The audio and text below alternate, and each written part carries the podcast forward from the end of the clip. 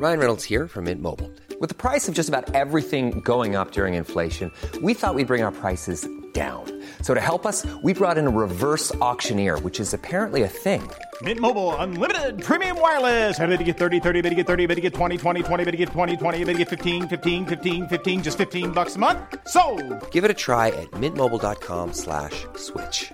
$45 upfront for three months plus taxes and fees. Promo for new customers for limited time. Unlimited more than 40 gigabytes per month. Slows. Full terms at mintmobile.com.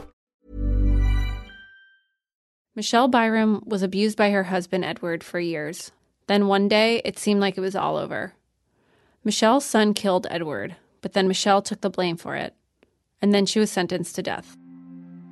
Michelle Byrom's story isn't a Netflix or HBO series. There are no Reddit pages devoted to unpacking what went wrong in her case. But it's a story that needs to be told, and not because it highlights the problems with the criminal justice system. The Jinx, Serial, and Making a Murderer have done that. Michelle's story is important because it highlights the struggles of women, particularly abused women, and the bias baked into a system that's supposed to protect them. From Refinery 29, this is Strong Opinions Loosely Held. I'm Elisa Kreisinger, and on today's show, The Worst Place to Be a Woman. Refinery 29's feature editor, Vanessa Golembewski, got to talk to Michelle about her case. Even though I had seen pictures of her, you know, her mugshot and everything, seeing her in person was always, you know, it's always an odd feeling. She's very optimistic, very friendly, always finding the silver lining in things. I mean, If you could give one piece of advice to yourself, let's say 20 years ago, what would it be? Watch what you wish for. Watch what you say. I wish that I were out of the situation I were in. and it came true. It's just not the way it, I intended it to happen. Mm-hmm. It's obviously such a such difficult memories for you, but you seem to be able to like laugh along with them now. Well, you know, it's either laugh or cry, and I don't like to cry in front of people, so, you know. I, Michelle's nature is just being a protective being. As a child, she really shouldered, it sounds like all of the abuse um, so that her siblings didn't have to. And then when she married Edward, she would often get the brunt of the abuse. Um, when her son killed him, she. The circumstances around Michelle's arrest are a bit troubling, but basically, she was in the hospital being treated for pneumonia. She was under heavy sedation from medication. The sheriff questioned her in the hospital while she was like that. the sheriff, David Smith, that man, and he told me, he looked at me and he said, if I get you, I'm guaranteed 10 more years in office. And all she heard was, Your son's going to jail for life. Don't leave him hanging out here on a limb. And she, her response was just, Take me away. I'll take the blame. So when you went to prison, you didn't have anything with you. You just I didn't even have my clothes on my back. Did they bring you there in like a hospital gown? Don't those like not close all the way? right, so I had one on the front and one on the back. that was it. Yeah, that's uh, one thing to me that was really upsetting. And then there's also the lack of evidence that was admitted at trial. I mean, not only did her son confess privately to a court ordered psychiatrist, he also had a written confession, which was shared with the judge but not admitted at trial. so the jury didn't see the confession correct. that the son made. Correct. Um, and there was also Michelle's court ordered psychiatric assessment. I mean, they asked uh, a forensic psychologist to assess her and then asked, then said to him, actually, we don't need you to testify. So those things alone, I mean, are kind of insane. The, the lack of evidence admitted, the questionable paperwork surrounding her arrest in the first place, and questioning of her, um, and the the psychiatrist who was court appointed was not called to testify. I mean, that wasn't a decision from from Michelle, you know. So there was really no one there on her behalf to speak up for her. No. And then, I mean, something that um, former Supreme former Mississippi Supreme Court Justice Oliver Diaz, he spoke with me for the story, and he was on the Supreme Court at the time of Michelle's case. Um, but something he said to me was the law representation she had was completely substandard. I mean, this her defense team, her initial defense team at that trial, there was a jury there. By the way, she knew two jury members. She knew them, one from Sunday school and one was her son's friend. They were allowed to be on the jury. Was there a moment where you were allowed to say, I know that person, I know that person? Were you allowed? I did. And then what happened? Nothing happened. It's just like when the confession was made to the psychiatrist, the state psychiatrist. From your son? Yes. And the judge told the psychiatrist to keep his mouth shut. And when the state psychiatrist made the statement to the prosecutor, and the prosecutor went to the judge, and the judge told the prosecutor to keep his mouth shut, and when the judge told everybody else to keep their mouth shut, her defense team opted to bypass a jury and go straight to the judge for a decision, which I guess is something you can do in Mississippi. Um, and what's problematic about that is there certainly wasn't enough evidence against her for whatever they were trying to do. And I, I think a jury would have not been able to convict her, likely not. Um, but also, this particular judge had a reputation of sending people to death sentence, you know? So why would you choose to do that? At what point in your trial did you learn that you, how far along was it when you learned that you would um, be on death row? The very last part of it when he said, I sentence you to death. Lethal injection. I would have been the first woman executed since World War II in the state of Mississippi. Does Mississippi have a problem with acknowledging domestic violence? Yes, yeah, they do. Do feel, yeah. And I feel Judge Gardner has a big problem with it. I think he has a big problem with females, period. And I don't know if he's married or not. If he is, I feel sorry for his wife.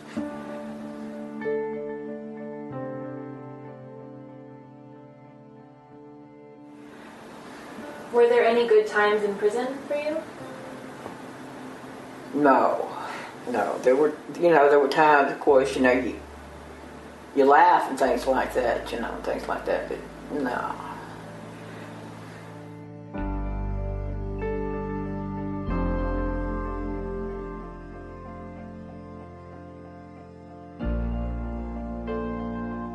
She's on death row for 15 years, and hours before she's scheduled to be executed, something happens. What Yeah. happened? It was about 24 hours before she was supposed to die, and I was in the shower, and I came out of the shower, and the other girl on death row, she's right next door to me.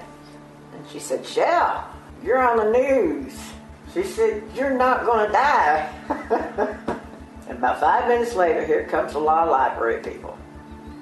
Come with the papers.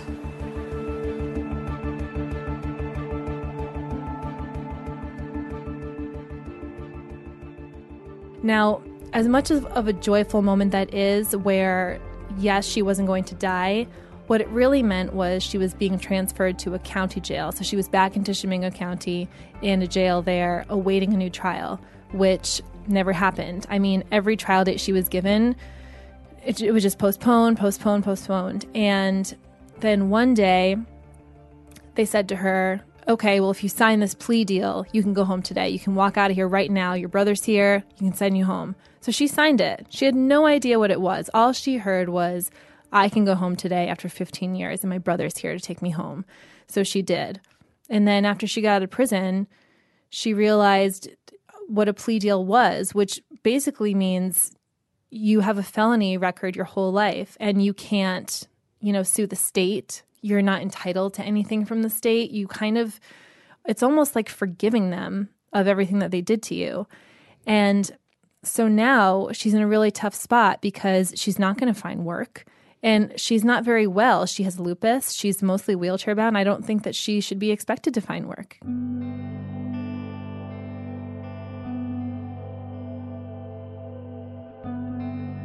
She can't sue the state for wrongful conviction. No, when you sign a, a, a plea, you're basically saying, like, I'm not saying I'm guilty, but we're cutting a deal so I can go home, kind of thing.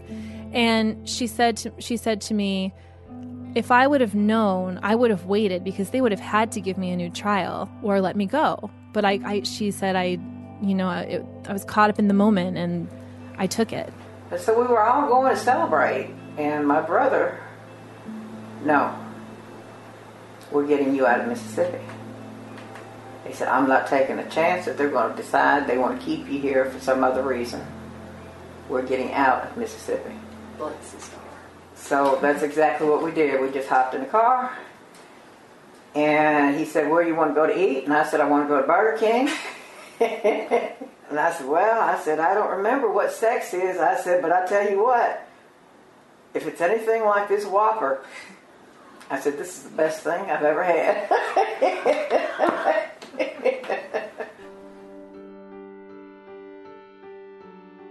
What's important to remember about Michelle is that she's had a lifetime of abuse. It wasn't just this marriage, it was her entire childhood. my, my whole life has been one hell of a story. At 14, I became an exotic dancer, being brought up and raised and molested, and beaten, and and here I am today. And, you know, with Edward, uh, her husband, her late husband, No, I, my husband was 32 and I was 17, so you know. Uh, back then, I was looking for a father figure, I believe, because I didn't know my father. the abuse was pretty insane. I mean, he was force feeding her rat poison because he thought she was having an affair with the exterminator. A block of it. Chased it with 151 proof rum. What does rat poison taste like? Tasteless. beating her up, uh, forcing her to have sex with other men, and he would videotape it for himself, and he'd keep all the videotapes tapes at home. Um, and there, then there's also just the emotional and mental abuse. You know, making her feel like she didn't deserve any better than the situation she was in. It hurts. It hurts to the point where we get to where we start believing in what they tell us. That we are nothing, and we will continue to be nothing, and that nobody else will want us. And that we are better off where we are. We're safer where we are. And there's nothing we can do. And there's no place we can go. And there's not a damn thing we can do about it. That's all we believe. That's all there's left for us to believe because we keep trying and trying and trying, and we get to the point where we're beaten down so many times that there's nothing left for us to do. And nobody listens. Nobody listens. I've been to the doctor so many times, and the doctor's, well, you can get out of it. Walk out of it. Get out of it. It's not that easy. Because in the article you write, there aren't many options for women, specifically in Mississippi, if you are a victim of domestic violence. Can you talk a little bit about that? Yeah. So, um, so for Michelle, she was living in uh, Iuka, Mississippi, which is in Tishomingo County. Tishomingo County does not have a shelter for domestic violence or for women at all. The closest shelter is actually in the neighboring county, county, Tupelo County. It's an hour's drive away. If there's no traffic. And that was the case for her in 1999. Today, it is still the only shelter within an hour's drive. There's no new shelter or no new no new resource available for anyone living like Michelle was.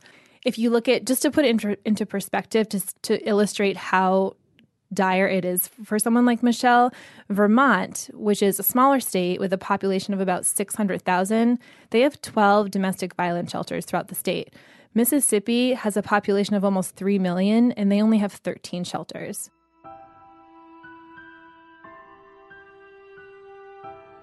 In terms of Mississippi itself, it's a pretty notoriously awful place if you're an abused woman or any woman at all. There's a 2012 study that was based on data from the National Women's Law Center. They actually named Mississippi the worst state for women to live.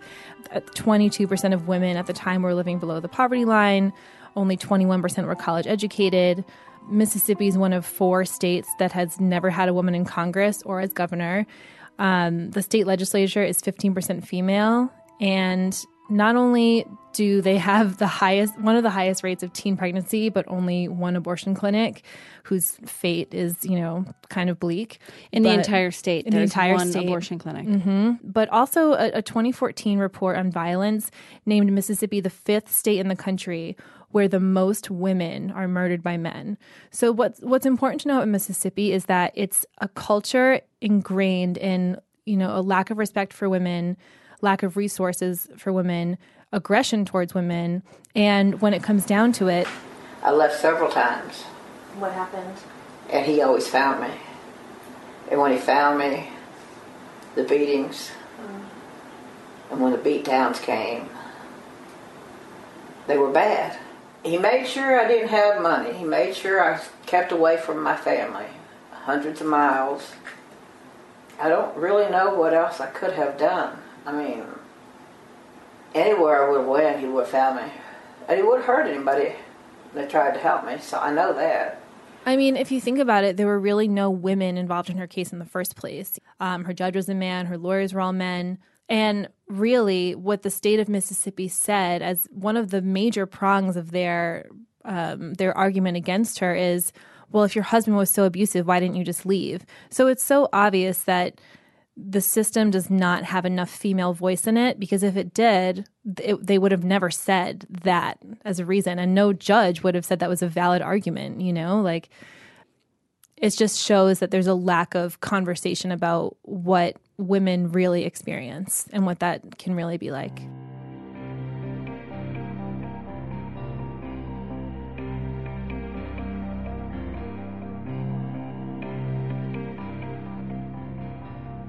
How does Michelle's case make you feel about the justice system today? It makes me nervous because I think that the justice system is obviously intertwined with our legal system. And by legal system, I mean rules that uh, our government has in place that don't particularly cover shades of gray. For example, for Michelle, she would tell her doctors, you know, she was often in the doctor's office or in the hospital as a result of her abuse. She would tell them, you know, I'm being abused at home. I'm being, this is why I'm here. But doctors aren't mandated reporters in Mississippi, you know, by law. So they couldn't really do anything for her. And I, I keep thinking about that and I keep thinking, if I were Michelle and the only person I could I could speak to about this was this doctor. The only time I'm ever alone with anyone in a room that isn't my husband is this doctor. And they just can't help me because it's a it's a law that they can't talk about it. Like that's insane to me. And also it should never take this long to to get someone a new trial or to fix an error. I mean, she lost years of her life waiting around for paperwork or for judges to to get off their ass and do something. That's just crazy to me. And so, did her son ever take the blame and go to jail for the murder? That's yeah, and that's what's even crazier. He served the time for the murder and he got out of prison before Michelle did. I mean, if that's not gender bias, I don't know what is. What effect did this case have on you as a writer, as a journalist? I think that in the online space, we're so often given these like non story stories, like, you know, that they're entertaining, they're fun. Like, oh, here's a cat with two legs and it just got adopted. Like, that's great. But um, I think we also have to remember that we have a, a huge platform to tell women's stories who otherwise don't have a voice. So it has me thinking more about finding other women like Michelle who maybe need like a larger stage or any stage at all. Somebody has got to listen. Somebody has got to be out there to, to help people in this situation. Because I'm not the only one, and I know there's women out there in the same situation. Vanessa had strong opinions on the justice system and how it affects women, and now I want to hear yours. Tweet me at PopCultPirate with your opinions, and make sure to use the hashtag SOLH. That stands for Strong Opinions Loosely Held.